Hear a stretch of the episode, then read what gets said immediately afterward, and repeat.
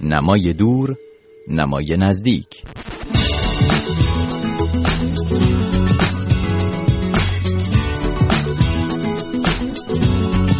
یک برنامه دیگه از مجموعه هفتگی نمای دور نمای نزدیک ویژه برنامه بررسی کتاب رادیو فردا. خوش اومدیم با من مهداد قاسم فر همراه خواهید بود. برای مرور چند خبر و گفتگوی ویژه کتاب با مهمان هفته. نیمرخ آهو عنوان مجموعه شعر تازه است از هرمز علیپور شاعر معاصر که اخیرا از طرف نشر مروارید منتشر شده است. این مجموعه 129 شعر کوتاه را در بر دارد. نمایشنامه درد خفیف از هارولد پینتر نمایشنامه نویس نامدار بریتانیایی به ترجمه شعله آذر را نشر بوتیمار منتشر کرده است. به جز متن نمایشنامه تحلیلی هم بر این نمایش در پایان کتاب آورده شده.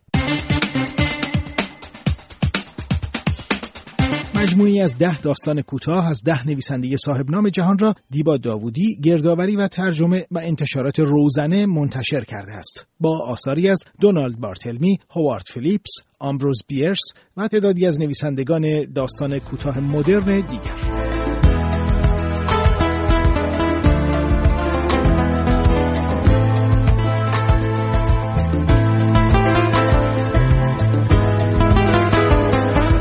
کتابسازی موضوعی که اگرچه همیشه در ایران کما بیش رواج داشته اما در سالهای اخیر بیشتر به چشم میاد. برای اینکه ببینیم اساسا پدیده کتابسازی چی هست و دلایلش کجاست و سایر مباحث پیرامونش چیه از فتحالله بینیاز نویسنده منتقد و کارشناس حوزه کتاب ساکن تهران دعوت کردم که مهمان این هفته ما باشه. خیلی خوش آمدین آقای بینیاز به برنامه نمای دور نمای نزدیک این هفته که موضوعش در واقع تمرکزی است بر بحث کتابسازی یا کتاب هایی که به گونه ای تولید نمیشن اما وانمود میشه که وسیله نویسنده یا مترجم تولید شده. اولین پرسش هم در واقع این است که اساسا تعریف شما از کتابسازی چی هست؟ به خاطر اینکه به حال در مصادیق اینکه چه کتابی کتابسازی هست و چه کتابی گرت برداری یا استفاده از متن اصلی و اینها به حال بحث در عین حال هست. ببینید بعضی از نویسنده ها میان تعدادی از کتابایی که مطرح هست می‌خونن یا حتی مطرح نشده و یا قصه خلاصه شده اینا را که الانم باب شده خلاصه ای از پلان کتاب در میاد. اینا را می‌خونند و خط و خطوط داستان رو به اصطلاح پیدا می‌کنن ضمن اینکه بعضی از شخصیت های این داستان ها براشون جذابیت داره. اون وقت شما نگاه می‌کنید هم حوادث این کتاب ها هم شخصیت ها هم به نوعی قصه ها یعنی قصه ها تکه های پاره شده از اینان که تو بعضی کتابا به طرز استادانه نمیشه انکار کرد. یه خلاقیتی به خرج دادن قصه ها را به هم پیوند دادن. ولی تو بعضی دیگه اینقدر این پیوند ها مکانیکی و به اصطلاح غیر ارگانیکیه که خواننده تشخیص میده نویسنده اینا را به هم وصل کرده. ببینید در مجموع من هیچ گونه اون خلاقیتی را که یه نویسنده باید از خودش نشون بده.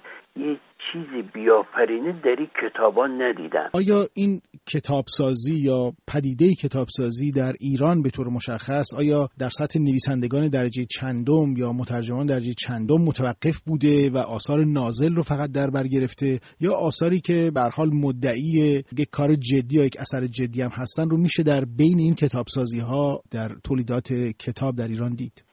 بدبختانه به عرصه ادبیات جدی هم وارد شده. یعنی بسیاری از نویسندگان که خودشون پیشرو می‌دونن هم از لحاظ معناگرایی و هم از لحاظ تکنیک ما می‌بینیم قصه که نوشتن نه تنها از نظر خود داستان و پلاتش بلکه از نظر بعضی رخدادها و شخصیتها از چندین و چند کتاب گرفته شده. ببینید من اگر آدرس دهی بکنم خیلی ها رو بعضی کتابا تمرکز پیدا می‌کنم و من دلم نمی‌خواد این اتفاق بیفته چون مسئله شخصی میشه. ولی من کتاب خوندم نه یکی دوتا.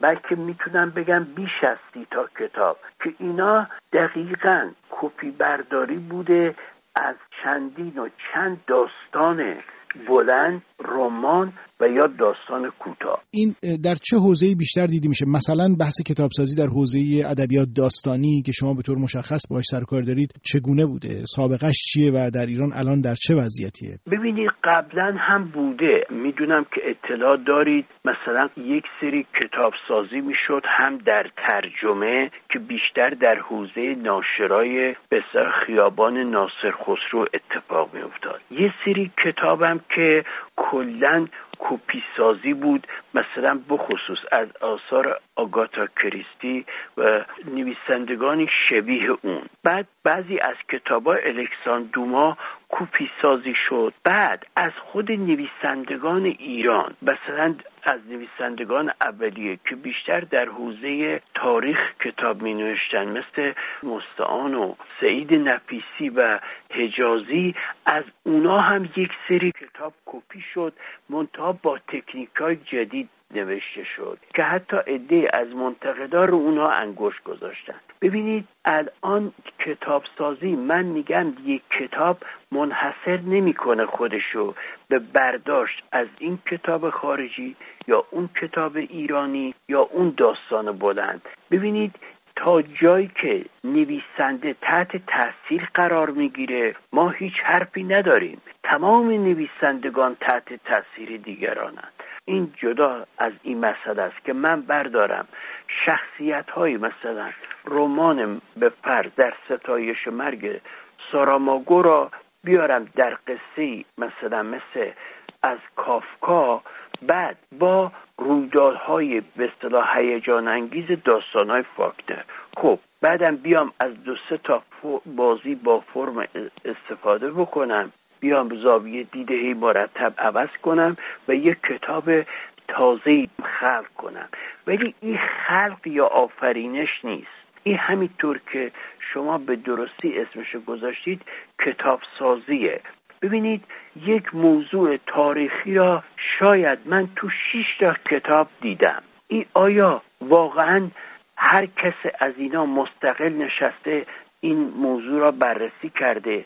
من یک کم تردید دارم. آیا اگر همین واقعی تاریخی از زاویه های مختلفی به وسیله مثلا رمان نویس های مختلفی ازش داستان های کشیده بشه بیرون باز هم این کتابسازی هست یا اینکه اگر از روی دست همدیگه این نوشته بشه منظورتون است که کتابسازی؟ نه نه. ببینید اشکال نداره به دوره فرض کنی 1300 تا 1320 ما پرداخته بشه یا تو مقطع 1320 ولی اینکه توی 1320 شما میایید حتی شخصیت ها را به هم نزدیک می‌بینید و خود قصه را. من اینجا یه مقداری دچار تردید میشم. اگر فاصله روایی اگر پلات واقعا تفاوت داشته باشه تفاوت بنیادی شما هیچ مشکلی ندارید. ببینید مثلا بردهداری را نگاه کنید. بیشتر کارهای فاکنر هم 91 داستان کوتاش هم 19 داستان رمانش. و خانم هریت بیچر استوک کلبه اموتمنش.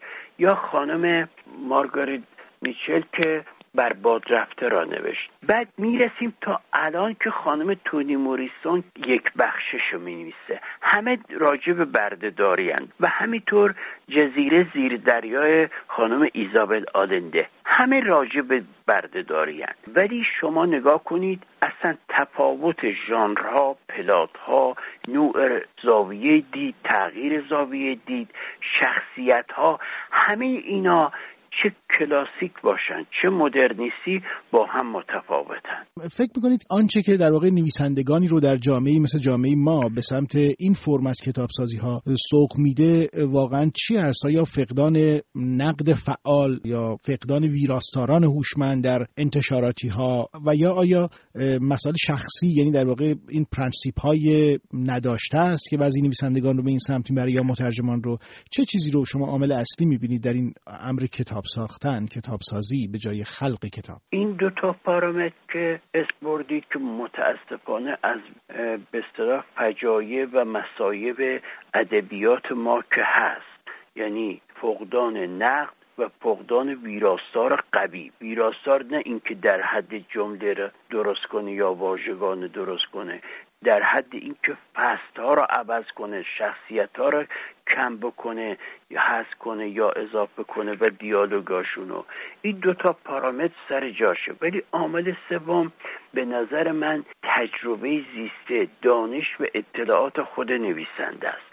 اینا هستن که باعث میشن داستان کوتاه یا بلند جدیدی که فلان نویسنده میشه از اونا وجه تشخص پیدا کنه. و بفهمیم یه کار نوعه آنچه که شنیدید گفتگوی من با فتولا بینیاز نویسنده و منتقد ادبیات داستانی ساکن تهران بود درباره پدیدگی کتابسازی. سپاس که با من مهرداد قاسمفر در این برنامه همراهی کردید. تا هفته بعد.